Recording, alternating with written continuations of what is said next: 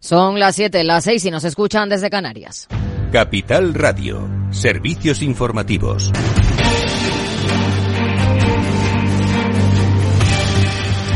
¿Qué tal? Muy buenas tardes. El presidente del gobierno, Pedro Sánchez, defiende a los agricultores españoles en Bruselas y critica la violencia ejercida en la frontera con Francia. Lo que debemos hacer es eh, condenar con contundencia cualquier tipo de acción violenta eh, que nada tiene que ver eh, con esas legítimas demandas que se pueden manifestar desde el punto de vista pacífico. sí que quiero también trasladar que no hay una ventaja competitiva de los productos españoles respecto a ningún otro en el mercado interior que se aplican las mismas reglas en Francia, en, España, en, Portugal, en Italia, en Holanda y en el, resto de Estados miembros. Y eh, lo que sí quiero poner en valor es la calidad y la competitividad. La presidenta de la Comisión Europea, Ursula von der Leyen, ha mostrado el apoyo de Bruselas al sector del campo, que desempeña, dice, un papel esencial en la sociedad y la economía europeas, pero admite que existen retos como la tensión sobre los precios en un mercado mundial muy competitivo que genera incertidumbre y ha anunciado que tiene previsto presentar una propuesta en las próximas semanas destinada a reducir la carga administrativa de los agricultores, una de las reclamaciones que plantea el sector. Nuestros agricultores han demostrado una notable resistencia frente a las recientes crisis, pero siguen existiendo muchos retos. Por ejemplo, la tensión sobre los precios, los precios agroalimentarios o un mercado mundial muy competitivo que genera incertidumbre y, por supuesto, la necesidad de seguir siendo competitivos al tiempo que se trabaja con normas estrictas y se protege al medio ambiente, una tarea muy compleja.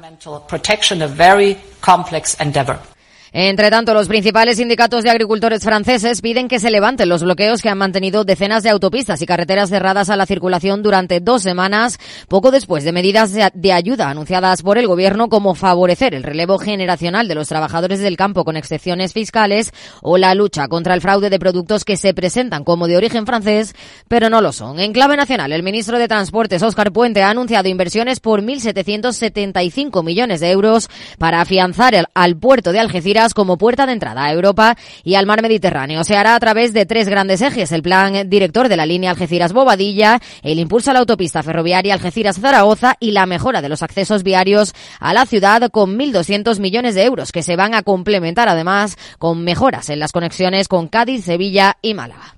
Reafirmar al puerto de Algeciras como plataforma logística intercontinental, nodo portuario e intermodal de referencia y justifica las actuaciones que estamos trabajando para renovar y crear nuevas infraestructuras con un objetivo que es que su conectividad del lado tierra sea equiparable a la marítima y así se potencien mutuamente. Por tanto, no, no estamos hablando de infraestructuras caprichosas, sino que se hacen teniendo en cuenta también que van a ser rentables desde el punto de vista económico y desde el punto de vista social. En el plano empresarial miramos a otro banco, Sabadell, que anuncia un beneficio récord de 1.332 millones en el último ejercicio, apoyado en el incremento del margen de intereses y en la reducción de provisiones. La entidad, que eleva el 55% el pago al accionista, cifra en 190 millones la cantidad que tendrán que abonar este año por el impuesto extraordinario al sector. César González Bueno, consejero delegado, confía en mejorar las cifras este 2024. Vamos a ganar más en valor absoluto el año que viene y que vamos a más que empatar en rote. Hemos dado un crecimiento superior al once y medio, o sea que vamos a tener un rote superior al once y medio por ciento. Y a las 8 el balance con Federico Quevedo. ¿Qué tal, Fede? ¿Qué tal, Aida? Muy buenas tardes. Pues de esto, de los resultados de las entidades financieras que están conociendo esta semana, vamos a hablar en la lupa con Laura Blanco, también de esa comparecencia de Mark Zuckerberg en el Senado de Estados Unidos. Y hoy tenemos, la, como siempre, la, más, la tertulia más esperada de la semana, la tertulia económica, y nos visita Carlos Sánchez, uno de los periodistas económicos más reputados porque ha escrito un libro que se llama Capitalismo de Amiguetes, y vamos a hablar con él en la tertulia. Pues a las 8 aquí en el balance. Claves del mercado. El IBEX 35 ha iniciado febrero cediendo un 0,63% en los 10.014 puntos, mientras que el resto de bolsas europeas han cerrado también a la baja. El selectivo español se ha visto presionado por las caídas en Ferrovial, que ha cedido más de un 3% tras anunciar en Estados Unidos el reparto de 1.700 millones en dividendos hasta 2026 y de Sabadell, que ha sido uno de los peores. Si miramos a Wall Street, tono positivo el Dow Jones con subidas del 0,64%, mientras que el S&P 500 rebota un 0,65% y el tecnológico, el Nasdaq, también con subidas subidas del 0,79%. En el mercado de divisas, según las pantallas de XTB, el par euro dólar se negocia a 1,0866 unidades. Buenas tardes. Capital Radio. Siente la economía.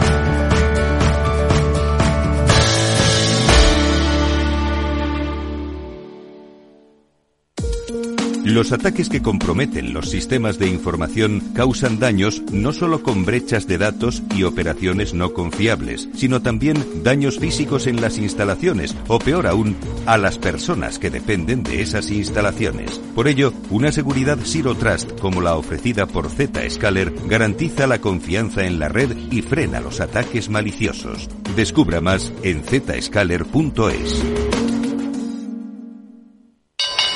¿Te interesa la bolsa? Compra y vende acciones o ETF sin comisiones hasta 100.000 euros al mes. ¿Has oído bien? Sin comisiones. Más de 550.000 clientes ya confían en XTB. Abre tu cuenta totalmente online. Un broker, muchas posibilidades. XTB.com. A partir de 100.000 euros al mes, comisión del 0,2%, mínimo 10 euros. Invertir implica riesgos.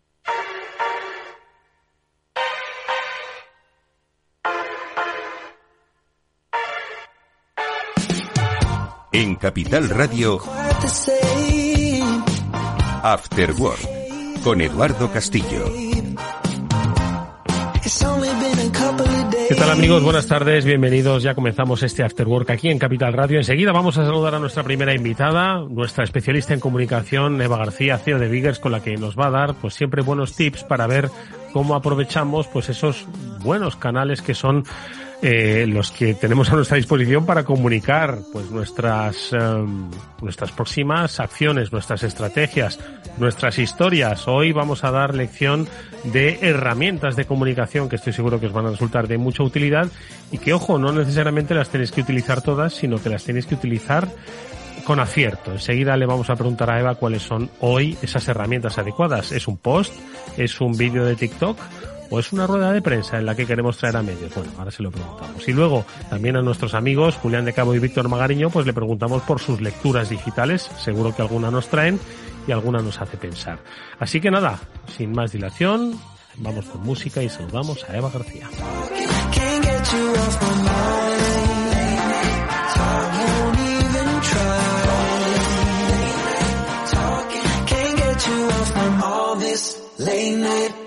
Eva García, estilo de Vigar, siempre nos ayuda mucho a entender que la comunicación no solo es una pasión, sino también pues una oportunidad para conectar, para hacer crecer tu marca, para consolidarla, darla a conocer. Eva, ¿cómo estás? Buenas tardes. Buenas tardes, Eduardo. Muy bien, aquí encantada de hablar de comunicación contigo. Oye, hoy, Eva, pues no hay que eh, negar, ¿no? Que muchas eh, empresas, muchas pymes conocen, ¿no? Pues cuáles son esas herramientas, o por lo menos han oído hablar de ellas, ¿no? Y estoy seguro de que cuando eh, pues eh, contactan con expertos en comunicación, como es el caso de Biggers, eh, seguro que dicen, oye, Eva, nos gustaría hacer una rueda de prensa para dar a conocer pues el nacimiento de nuestra empresa, o nos gustaría enviar una nota de prensa porque hemos fichado a una persona pues que le consideramos muy importante y la hemos nombrado el, el responsable de la información. Es decir, pasan muchas cosas ¿de acuerdo?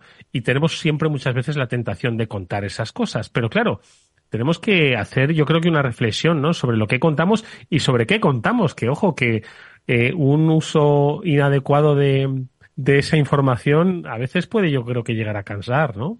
Sí, ¿y para qué? ¿Para qué informamos? ¿Para qué contamos las cosas? ¿Con qué objetivos? Es decir, eh, yo creo que hay una reflexión muy importante y que tenemos que entender desde las pequeñas y las grandes empresas, es que la comunicación es estratégica porque nos ayuda a conseguir los objetivos de negocio. Es decir, tenemos que alinear nuestros objetivos de como empresa con los objetivos de comunicación para que vayan trabajando de manera conjunta. Es decir, mm. no es hacer una nota de prensa porque sí. Es decir, esta nota de prensa, ¿a qué nos va a ayudar? Pues mira, es que claro, queremos crecer un 20% y hemos incorporado un nuevo director financiero.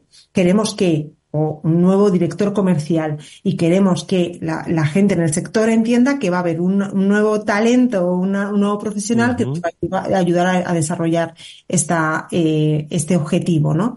Entonces ahí sí que tiene sentido y sí que realmente podemos ayudarles a, desarrollarlo o hacerlo. El tema, Eduardo, es que siempre, yo siempre digo que la casa, y más en comunicación, hay que empezarla por los cimientos, es decir, no por el tejado.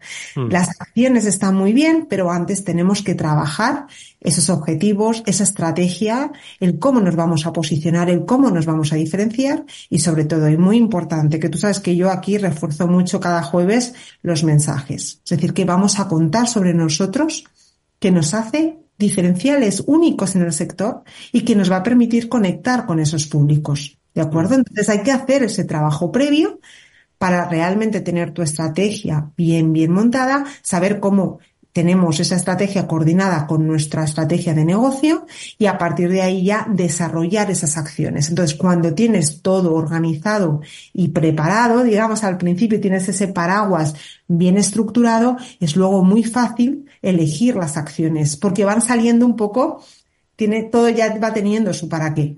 Pero hacer una nota de prensa o hacer de repente, pues hace un par de semanas, ¿no? una empresa eh, de aquí del sector de Madrid, pues me decía, Eva, queremos abrir TikTok. Y, y, yo les decía, ¿para qué queréis abrir TikTok? Mm. porque, y me decía, no, porque nosotros además somos una empresa que queremos rejuvenecernos. Mm. Yo decía, bueno, pues si te quieres rejuvenecer, ficha gente joven, no abras TikTok, ¿no? Pero esto, al final, por eso los profesionales de comunicación, y yo eso lo tuve claro, Eduardo, cuando empecé a hacer eh, eh, sobre todo cuando pasé de ser periodista a ser comunicadora. Nunca has dejado de ser periodista, Eva. Siempre, ah. siempre lo sé. lo, lo, lo, lo, bonito de, de, este trabajo es que seguimos contando historias desde otro mm. lado, pero seguimos contándolas y ayudamos a los, a, a los medios a que las cuenten, ¿no? Pero al final te das cuenta de que desde el principio el responsable de comunicación, las agencias de comunicación, tenemos que ser eh, gran conocedoras de la empresa, de lo que se está desarrollando dentro de la empresa, porque solo así podemos comunicar lo más importante que es el alma, los valores, el propósito, el posicionamiento. Entonces es muy importante trabajar eso de una manera como muy coordinada y muy estratégica, pero empezando desde el principio y desde esas bases. Y luego mm. ya, evidentemente, ya podemos ir hablando de diferentes acciones.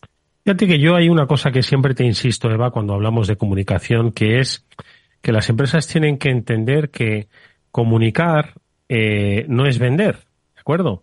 Que una acción comercial o cuando una empresa hace una acción comercial lo hace esperando un retorno pues relativamente inmediato, ¿no? De esa acción comercial, ¿no? En ventas, pues saco un producto, hago un anuncio y espero que al día siguiente se golpeen en mi escaparate. Eso es una acción comercial. Pero una acción de comunicación eh, no tiene que perseguir una respuesta inmediata y además de carácter comercial. Y yo creo que algunas empresas todavía les, eh, les cuesta entenderlo. Sobre todo, y fíjate, me, me, me he conocido un, un, un, ejemplo hace poco que claro, que eso puede llegar a confusión. Mira, resulta que me cuentan que una empresa de que hace dulces, ¿vale? No voy a intentar no, no, no identificarla. Una empresa que hace dulces, bueno, pues resulta que una famosa, famosísima, pues eh, estaba haciendo un vídeo en TikTok o en una red social, en Instagram, y al final, de fondo, de fondo,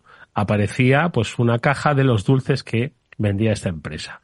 Bueno, pues aquello debió ser algo como una especie de, de boom que es que se le agolparon en las, en las puertas, ¿no? Entonces, bueno, pues esto hay que, hay que circunscribirlo a los entornos de viralización que muchas veces suponen las redes sociales, pero esto no debe llevar a engaño de que una, una acción de comunicación va a traer inmediatamente una reacción en ventas. Y yo quiero siempre insistir en eso, Eva. Sí, eso nos pasa eh, prácticamente a diario y sobre todo nosotros que trabajamos con pymes, eh, muchísimo más, ¿no? Porque ellos al final lo que te, te, contratan. Y además el término comunicación con el término, pues eso, marketing, que al final el marketing es más esa venta, ¿no? Y la publicidad también es venta. Eh, porque al final ahí estás intercambiando, bueno, yo te compro una página, te compro un espacio mm. y, y, al final ahí pues hay un mensaje. Pero lo que nosotros hacemos es mucho más profundo y tiene un valor mucho más importante. ¿Por qué? Porque no estamos eh, pagando por ese contenido, estamos creando contenido, estamos ideando. Yo mm. siempre digo, la gente de comunicación tenemos que ser más incluso creativos que los de publicidad, porque tenemos que eh, vender una información de una compañía a, a, los medios de comunicación y hacer que eso sea noticiable. Y eso es muy, es más complicado que el decir, oye, pues ¿cuánto vale tu página? Pues tres, venga, me lo dejas en dos y medio, negociamos, tal, ¿no? Mm. La publicidad evidentemente siempre va a existir y siempre va a ser necesaria, pero el trabajo que nosotros hacemos es, es mucho más de construir, Eduardo, en el tiempo. Por eso la gente ahora mismo, y sobre todo con las redes sociales, quiere, quiere inmediatez. Es decir, oye, pues yo hago una campaña en TikTok y quiero vender, pues, 200.000 pasteles, ¿vale? Y eso evidentemente tampoco ni los de ventas ni los de marketing te lo pueden garantizar, ¿no? Porque cuando pasan estas cosas son cosas muy temporales, ¿no? Es decir, oye, pues hay el boom de este vídeo, pero ese vídeo dura a lo mejor 24 horas activo. Y es, eh, ¿sabes? Y está, y se viraliza en 24 horas y, y, mañana ya no te conoce nadie. Y no se acuerda nadie, eso es verdad. Claro, por eso es importante, eh, desarrollarlo y trabajarlo en el tiempo y que todo tenga un para qué. Y nosotros hemos tenido clientes que directamente nos contrataban y nos decían, mira, es que yo necesito que entre más gente por la puerta y quiero que gente entre y me compre. Y entonces yo, claro, yo les decía, es que para eso necesitas otras estrategias, porque yo lo que te voy a ayudar es a construir tu marca, a mm. hacerlo diferencial, porque en esta calle hay cinco tiendas como la tuya. Entonces, ¿qué diferencia hay entre tú y ellos? ¿Qué vendes mm. que no tengan ellos? Eh, ¿Cómo es el servicio? Que ahí la comunicación, la comunicación te ayuda sobre todo a eso, valores, posicionamiento, eh, el equipo. Nosotros eh, desde la parte de comunicación corporativa hablamos mucho del talento que tiene esa organización, porque es el talento el que realmente te hace y te marca el que tú seas único.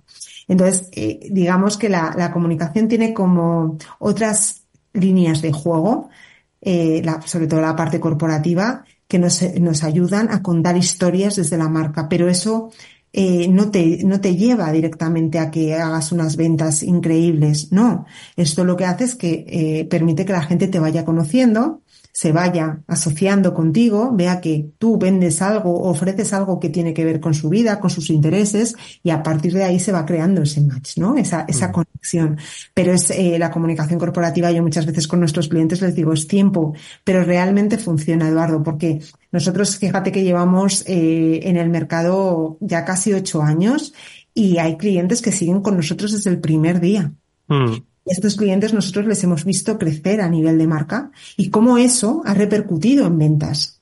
Es decir, por ejemplo, Pazo de Vilane, los huevos eh, de las gallinitas que salen al, al Gallinas felices. Las gallinas felices que nosotros llevamos comunicando ocho años con ellos.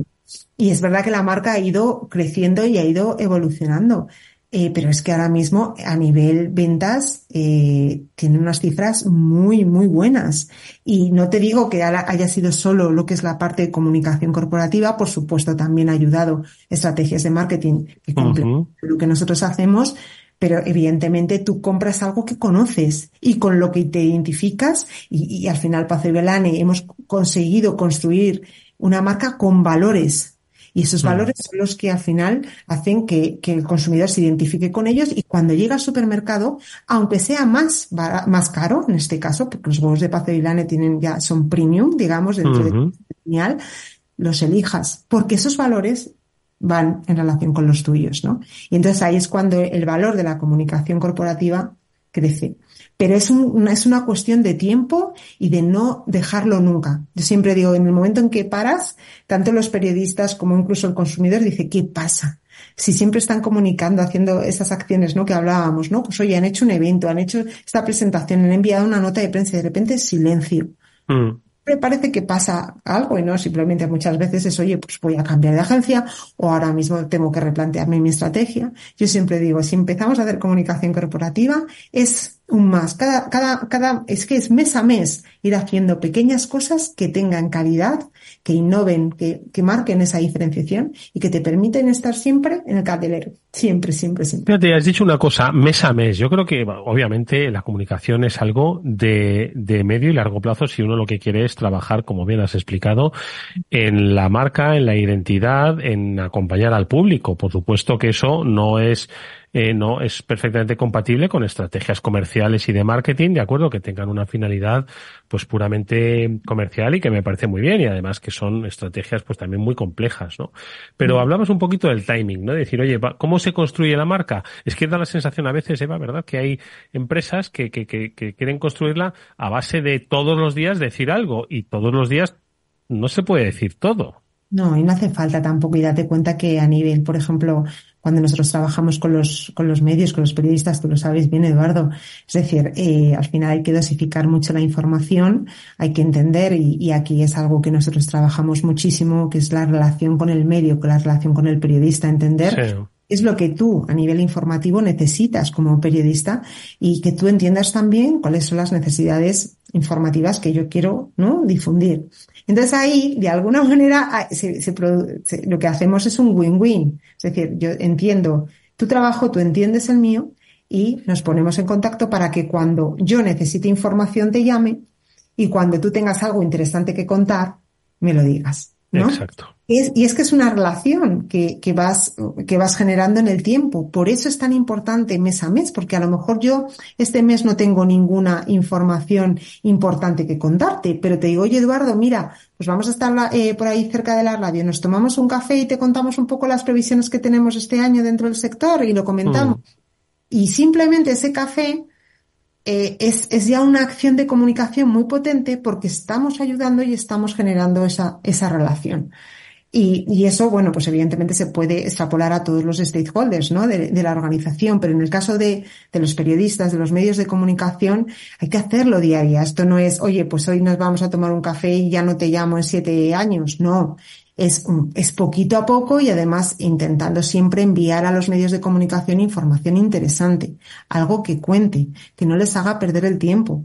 Entonces nosotros como el, el 90% del equipo hemos sido todos periodistas, y hemos visto pues nuestra bandeja de entrada llena siempre de notas de prensa e información. Rebosante, efectivamente. Rebosante, pero claro, al final tú, ¿qué información eliges, Eduardo? Pues aquella de personas que conoces, personas que tienes de referencia, personas que sabes que cuando te van a mandar algo va a ser interesante, va a ser algo que a ti y a tu audiencia os va, a interesar.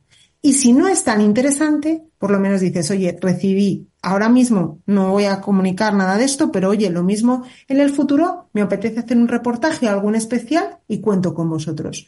Entonces esto al final es una relación de confianza, de ganar, de que todos, cada uno, ¿no? Cada parte ganemos y que eh, no nos olvidemos que no podemos estar demandando cosas que luego no estamos ofreciendo, ¿no? Bueno, básicamente la vida, ¿no?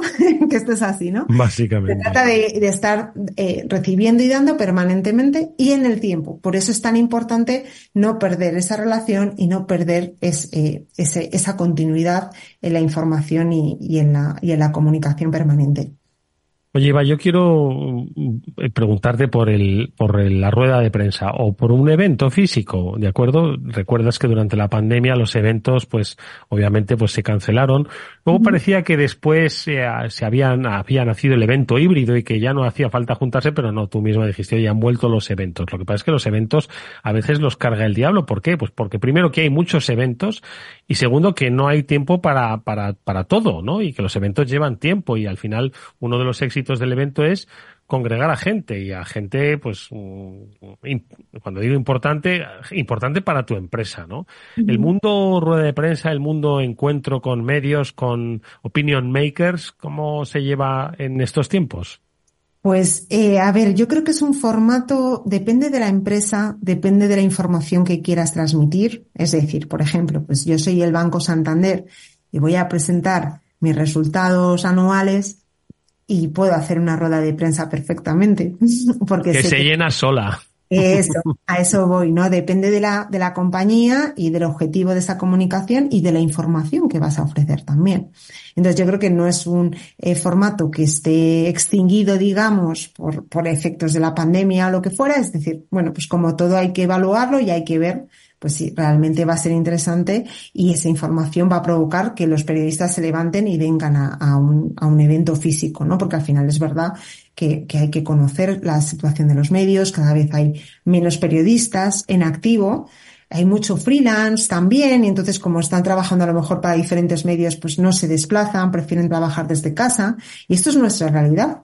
Y no pasa nada, pero tenemos un poco ¿no? que, que adaptarnos, ¿no? Antes había, en los medios había mucha más plantilla y ahora ya cada vez sois menos. Y eso es, eso es una, eso es algo que, que vivimos cada día, ¿no? Sí, sí, es una pues, realidad, sí. Para los, para las pymes, lo que nosotros realmente sí que nos parece súper interesante el, estar cara a cara con los medios. Entonces, en vez de hacer quizás ruedas de prensa donde te arriesgas a que de repente pues alguien te contraprograme y haya un evento o algo así, o sea, tiene que ser una notición, también te digo.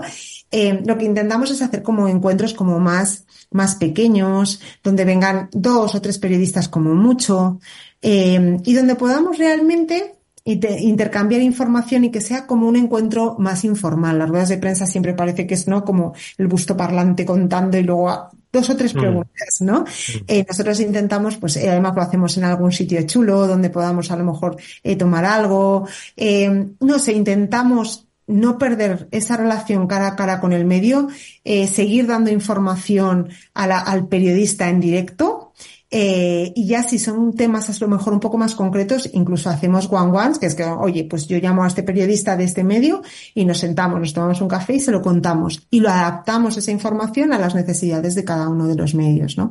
Y eso, a ver, tardamos un poquito más porque requiere de más días y de más tiempo, pero te garantizas esa fluidez y esa comunicación eh, personal y cara a cara con el periodista. Entonces, el formato rueda de prensa sigue existiendo para algunos y para otros, pues nos hemos tenido que reinventar un poco sin perder de vista, pues lo que supone, pues estas presentaciones, que es, oye, pues tener al periodista ahí al lado siempre gusta más que hacerlo por correo o por teléfono, ¿no? Mm. Y además otro de los aspectos cuando hablamos de medios de comunicación que siguen teniendo mucha fuerza, ojo, porque hoy puede pensar que tú lo has dicho, que sales en TikTok y ya pues tienes la vida resuelta. Quizás tienes la vida resuelta un día, porque es que al final el efecto de la viralidad dura 24 horas y a veces hasta menos, ¿no? Los, los que nos están escuchando saben perfectamente que cada vez tenemos menos capacidad de aguante y que los que los vídeos de TikTok son de 15 segundos. O sea, tú me dirás qué, qué retención se puede quedar de nuestra marca con, con 15 segundos, ¿no? Pero el medio de comunicación, pues tradicionalmente sigue teniendo su, su impacto y su eco. Lo que ocurre es que hay que también decirle a muchos, eh, eh, pues, eh, empresas o, o, startups que hay que salir en los medios, pero no en el medio que le gusta al, al que dirige la empresa, sino en el medio en el que más oportunidad va a haber para darte a conocer, para contar la historia, etcétera, etcétera. Sí, ahí nosotros siempre, eh, la verdad que trabajamos con, con todos los clientes, eh, la, nos escuchan. Es verdad que siempre te viene algún CEO, sobre todo CEOs que te dicen, quiero salir en expansión, ¿no? Entonces le dices, no, sí está muy bien, pero para salir en expansión tenemos que, que, que, tener un mensaje y tenemos que tener una noticia que realmente le interesa expansión. Entonces, como nos tiene a nosotros que sabemos exactamente lo que le puede interesar a, a, expansión, cuando un poco analizamos lo que tenemos de la compañía y lo que se puede comunicar, él mismo se da cuenta de que a lo mejor hay que darle un poquito más de tiempo o que bueno, no es el momento o que quizás eh, muy probablemente vaya a salir en expansión. Pero le damos otras alternativas, porque eh, quiero decir, medios de comunicación hay muchos, comunicar las cosas muy bien, sobre todo hay que entender, es decir, está tu target en expansión. Mm. Realmente está tu target en, expansión. Si tú te mm. dedicas a vender a empresas pequeñas, normalmente expansión lo leen más directivos con, de, de, de, empresas más grandes, es decir, es mm. analizar el medio. A, claro, a no ser que quieras que, que, que te compren, claro. Claro, o muy bueno, claro, pero es que eso es otra estrategia. Es decir, a nosotros nos han llegado empresas que han dicho, mira, Eva, nuestro objetivo es que venga un fondo, una empresa y nos compre, porque nos queremos ya. Es así. Es así. Cansados, lo que sea. Pues ahí están esos medios y, y está el periodista especializado que escribe sobre temas de inversión y sobre temas de compras de compañías. Y esos periodistas los conocemos. Uh. Entonces, bueno, al final se trata de dejar en manos de profesionales de la comunicación eh, es, eh, eso y hacer y escuchar, confiar en nuestro criterio y, y, bueno, pues trabajar de manera conjunta. Eh, que digo que, que, digo que no está más salir en expansión, pero bueno, antes no, de decirlo, pero... pensar, pens, pensarlo, que acabaréis saliendo en expansión, pero ¿para qué? Y diciendo que, ojo, que cuando salgáis va a ser muy importante. Eva García, CEO de Biggers, os va a ayudar si realmente merece la pena que salgáis en expansión. Como siempre ha sido un gusto escucharte, Eva. Un placer haberte visto. Nos vemos próximamente. Ojalá sea así. Ok, Eduardo, muchas gracias. Venga, y nosotros seguimos con el programa. Enseguida con Julián de Cabo y Víctor Mariño hablamos de otros temas relativos al mundo digital y cómo nos está cambiando la vida. Venga, continuamos.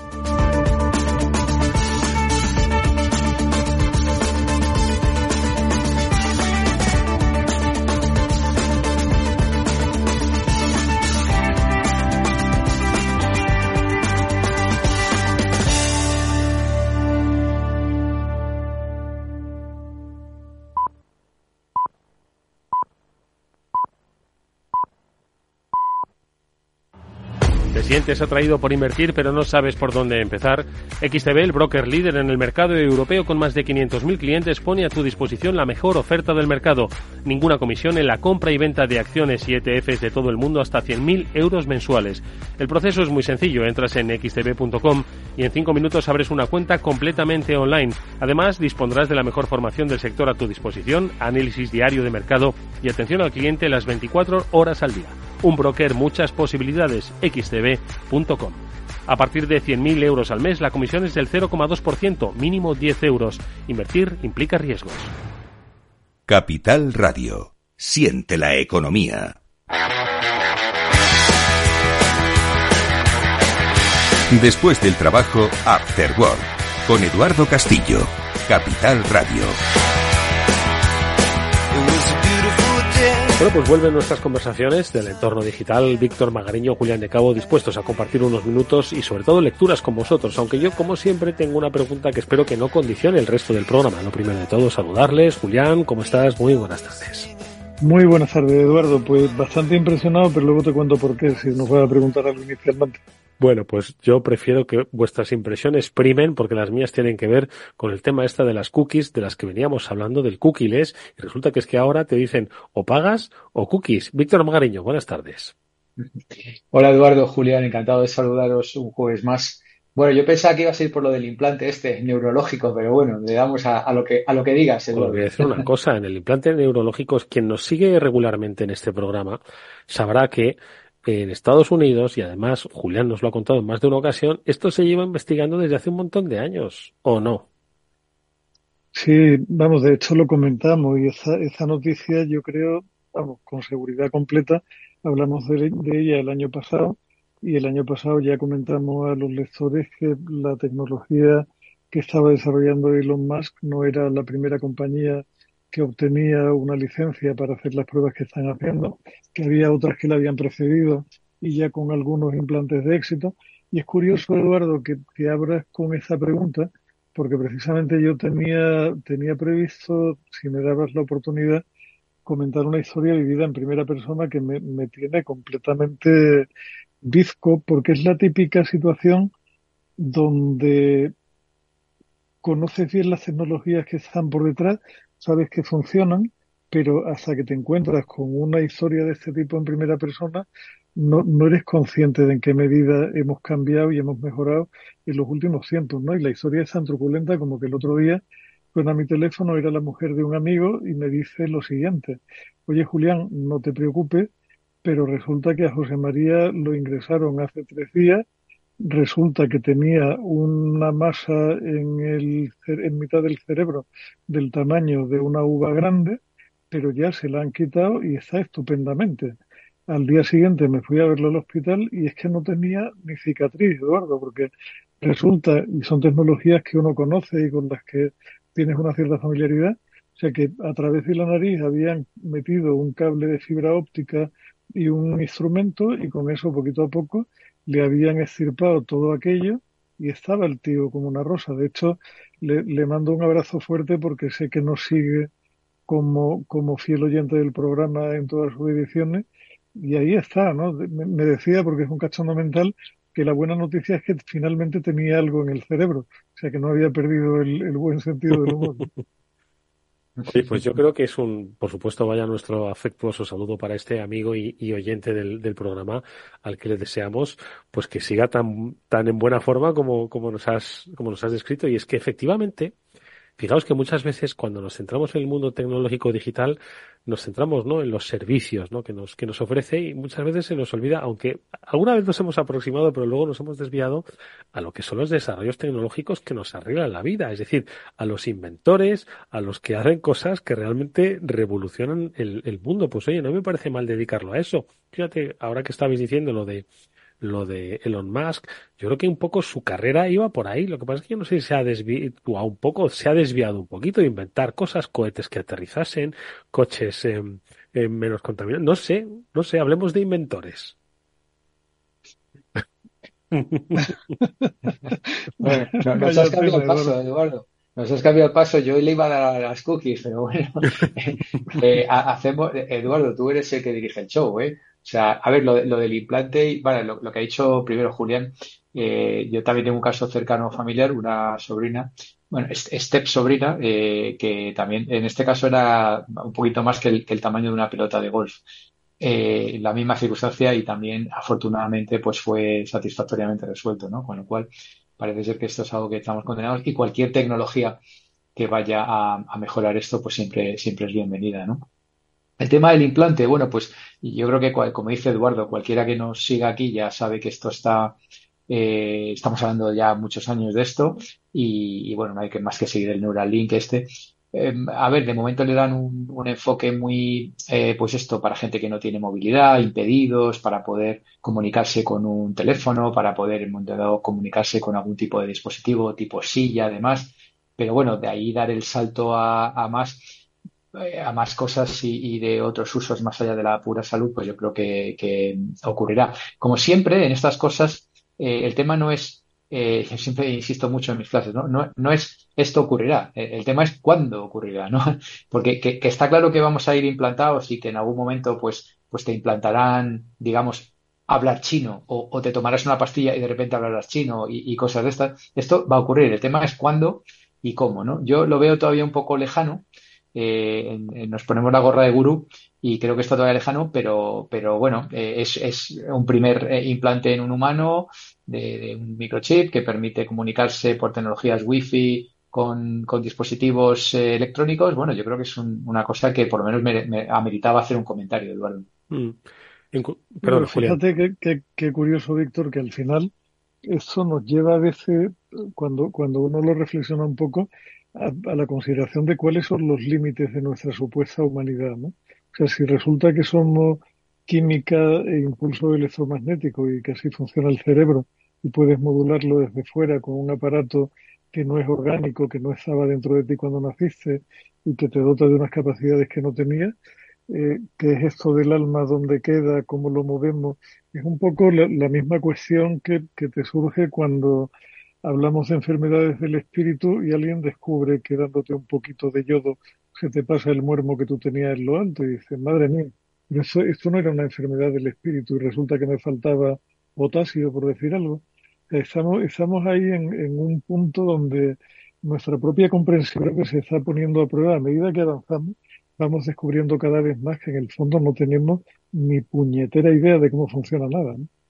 La verdad es que habéis dicho cosas Perdona, muy interesantes, ¿eh? pero yo, fijaos, eh, hay cosas que, que, trascienden la naturaleza humana, la propia filosofía, lo que ha dicho Julián, ¿no? El propio ser, el alma, conceptos eh, eh, abstractos que forman parte, pues, eso de la naturaleza y de la creencia. Pero yo creo que yo, si hay una pastilla que nos ayude a hablar chino, significa que va a haber una pastilla que haga que un tonto sea listo. Y yo creo que, que la tontez es imposible cambiarla. Es decir, cuando un tipo es tonto con, con, intención, dudo mucho que una pastilla o un chip neurológico le haga ser mejor mejor persona, ¿no? Yo no, no lo creo. Me resulta difícil que una máquina pueda hacer alguna vez una metáfora como aquella de Antonio Burgos, que además murió hace poco y que me parece un personaje genial cuando dijo que alguien era tonto con balcones a la calle. una cosa tan rotunda, tan absolutamente maravillosa, solo puede estar al alcance de un genio.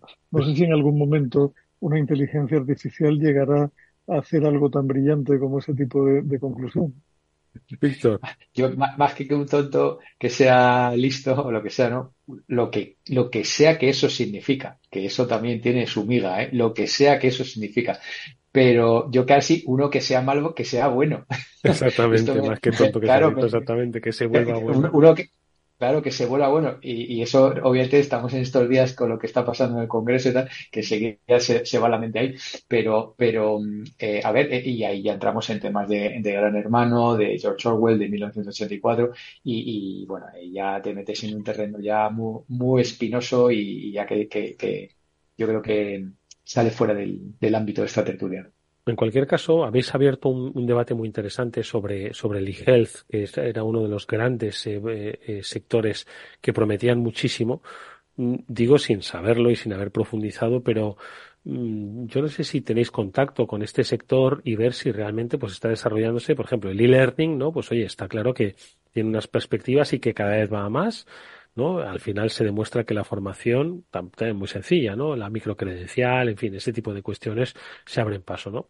Pero el rollo del e-health, que era uno de los grandes, de los, de las grandes promesas, eh, yo no sé si, si está en los niveles en los que debería estar. No sé si es un problema de, de los sistemas, eh, un problema de adaptaciones. ¿Cómo lo veis vosotros? A ver, pues Eduardo, yo acuérdate que, que siempre hay una, una ley que intentamos popularizar desde aquí porque no es tan referenciada como la ley de Moore, que es la ley de Amara, la que dice que tendemos a sobreestimar el efecto de la tecnología en el corto plazo y a subestimarla en el largo plazo. ¿no? El problema que tiene el, IGEL es que eh, hubo una expectativa tan absolutamente hinchada en cuanto a que en dos años todo iba a cambiar de una forma rotunda, que ahora tenemos la sensación de que todo va muy lento, pero yo creo que en absoluto es así y que el tema está cambiando mucho. Lo que pasa es que posiblemente eh, a lo mejor estamos en, puntos de la cadena que no sospechábamos y estamos fallando mucho en otros puntos de la cadena que a mí me parece que aportan muchísimo valor y que se podrían resolver con tecnologías muy sencillas. No sé si, si a vosotros os pasa, pero yo cada vez que paso, que afortunadamente es de tarde en tarde, por mi médico de cabecera, que por otra parte es una, es una profesional estupenda, esa buena mujer se pasa más tiempo pendiente de rellenar formularios en una pantalla que tiene delante que de mirarme a mí a la cara o de tomarme el pulso o de, o de intentar recordar qué era lo que me pasaba o lo que me dejaba de pasar, ¿no?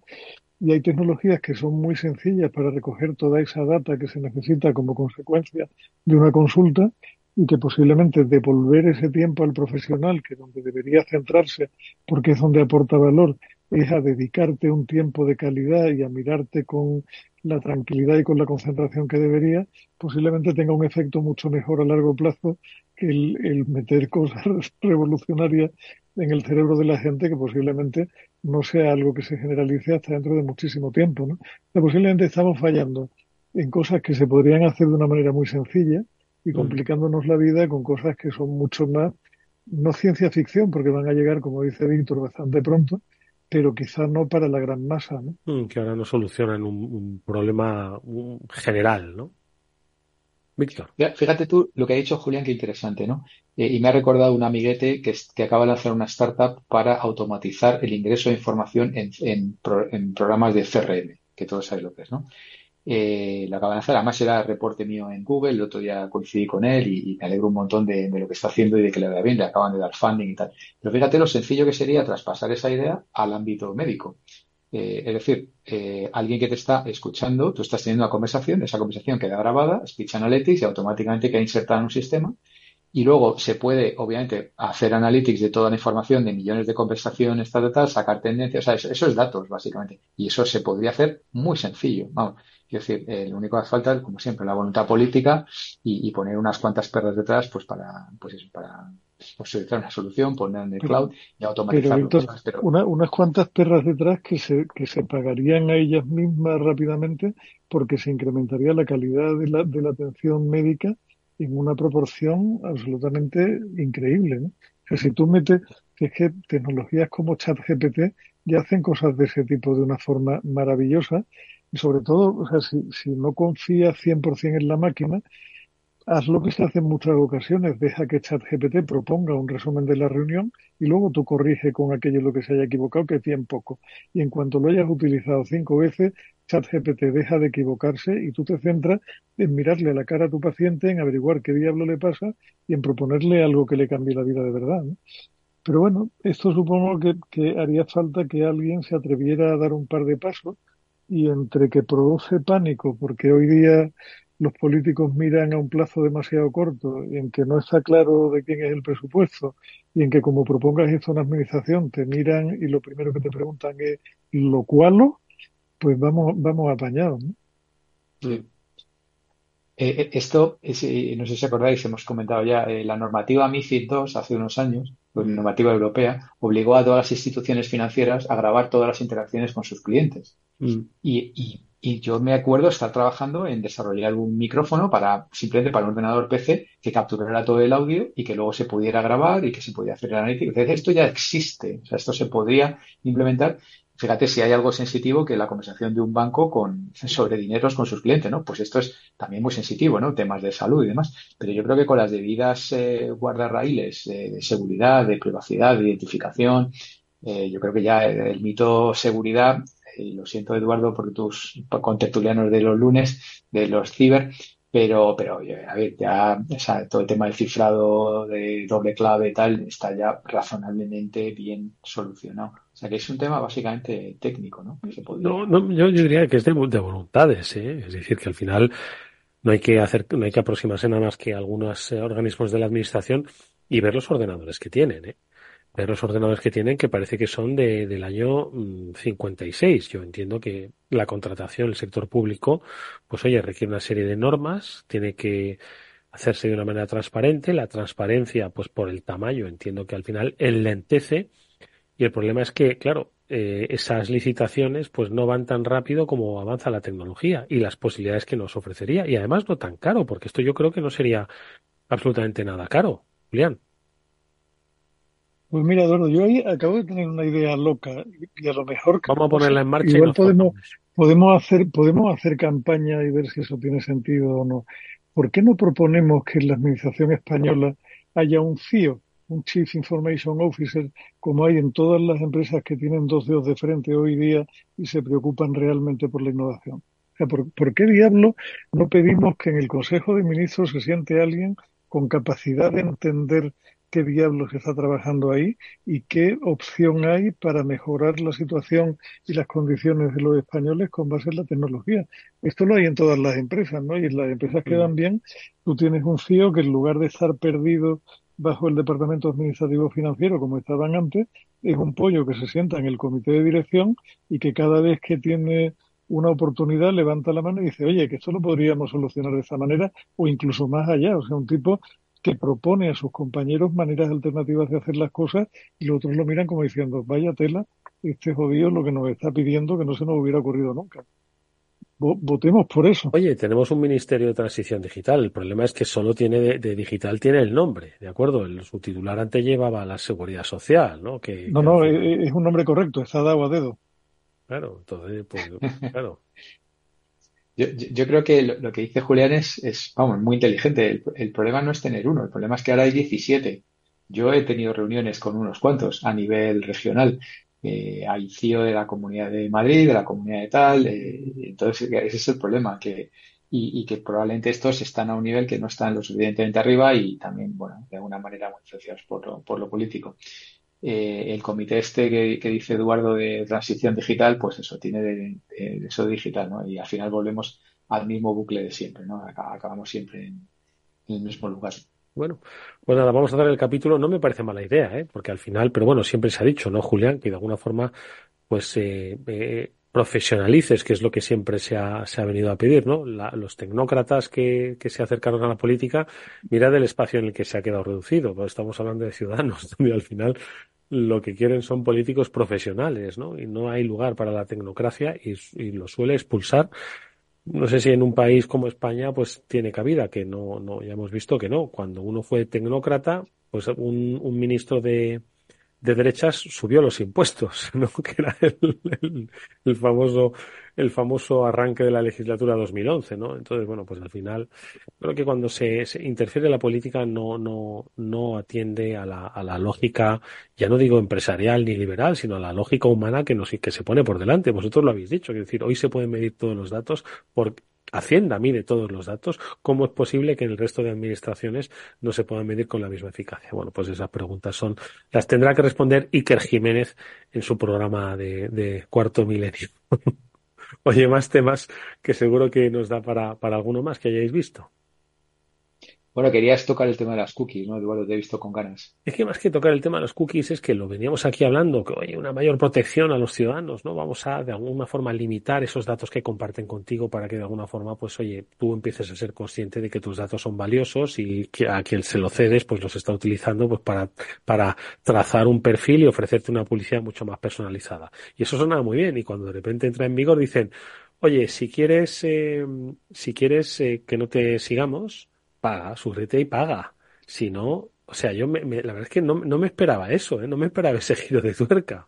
Madre mía. Yo, si quieres, si quieres, le pongo un poquito de contexto eh, para que la gente lo entienda rápido eh, y luego ya le, se la dejo votando a Julián para que remate a puerta, ¿vale? Si quieres.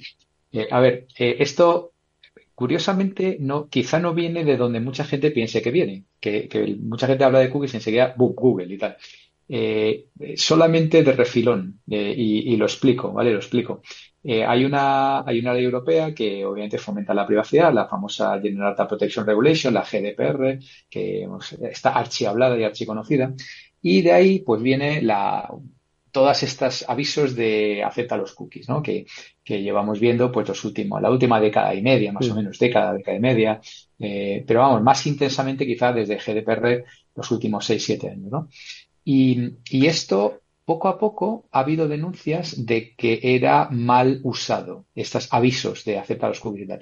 Y lo que se han dado cuenta es que eh, la inmensa mayoría de las páginas lo utilizaba como una manera de, o sea, daba muy fácil aceptar, pero escondía el no aceptar. ¿eh? Eh, y, y, por esconder hay toda una panoplia de posibilidades para esconder, ¿no? No está por defecto, tienes que entrar en el menú, tal, y ya sabemos todos que todo lo que va por defecto va bien, ¿eh? acordaros el navegador en Apple, y todo lo que hay que navegar, pues la gente normalmente pasamos en un porcentaje altísimo.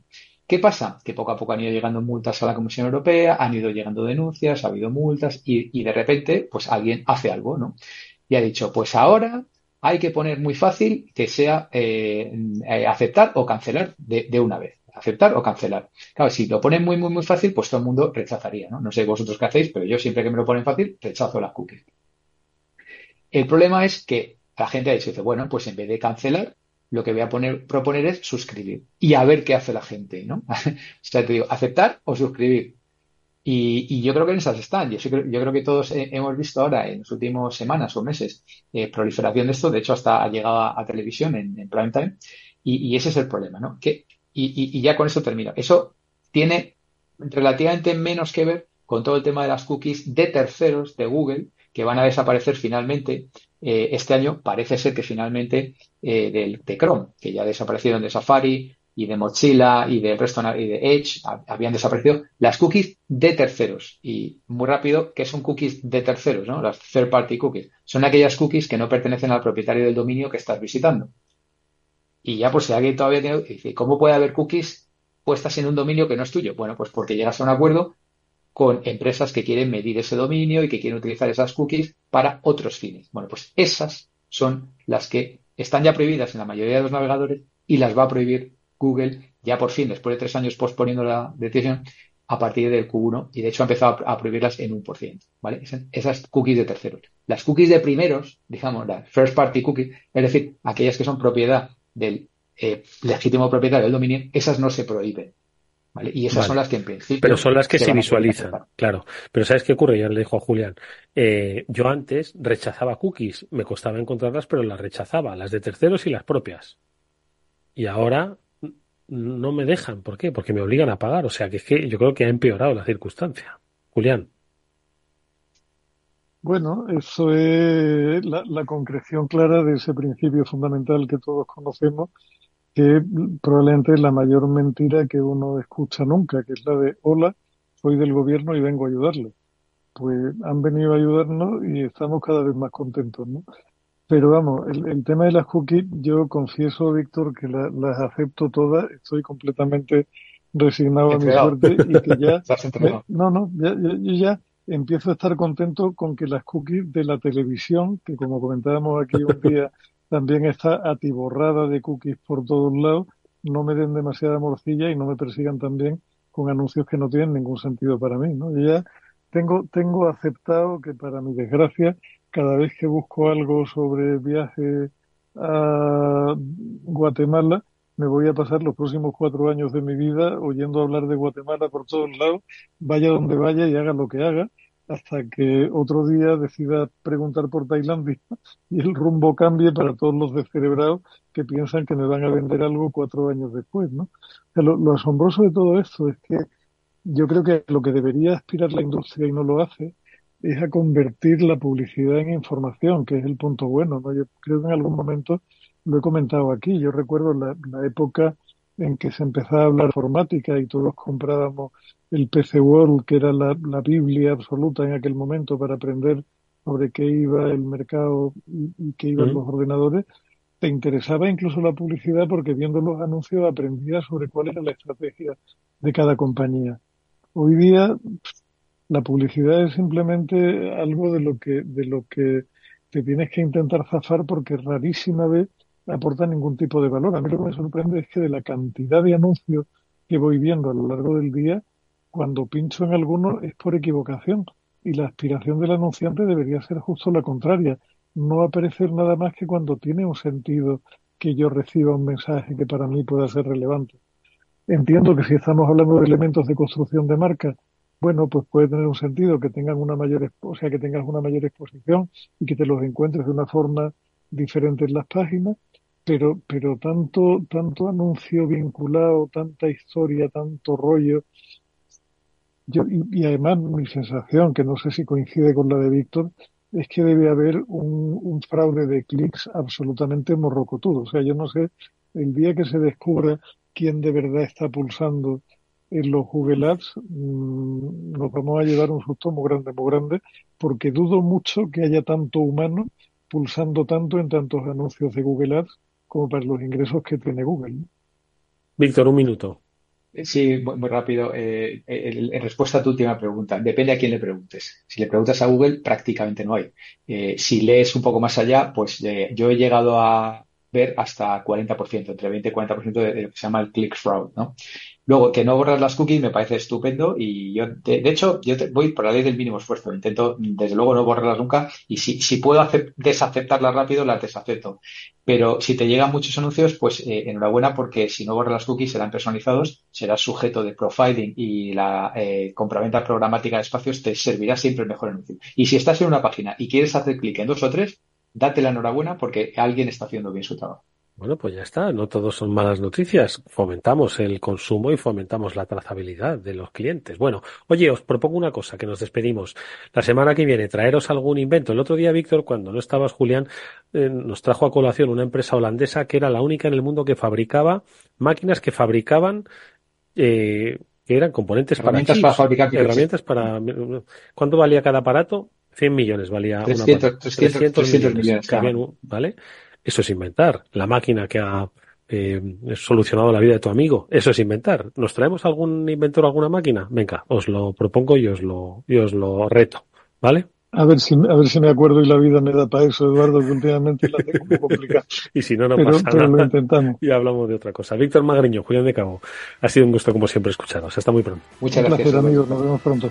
Venga, nosotros nos vamos. Volvemos el lunes eh, a las 19 horas, como siempre, en el Ciberactivador de Capital. Cuidaros. Chao. Chao.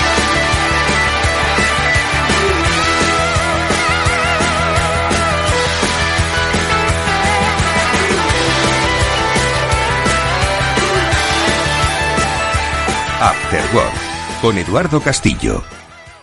¿Qué es ir más allá? Con Arval podrás llegar donde te propongas de la forma más sostenible y asegurar un mundo mejor contribuyendo a la seguridad en carretera, al futuro de las ciudades y a la calidad de vida. Ser responsable sin tener miedo al liderar el cambio. Arval, la transición energética arranca aquí. Más información en arval.es. Capital Radio. La genuina radio económica. Capital Radio. La genuina radio económica. Si quieres entender mejor todo lo que rodea a nuestro sector alimentario, tienes una cita en La Trilla. Un gran equipo de especialistas te acercará a la actualidad económica y política desde el campo hasta la mesa Conocerás sus principales innovaciones sin olvidar las producciones más tradicionales. Los sábados de 8 a 9 de la mañana con Juan Quintana, La Trilla de Capital Radio.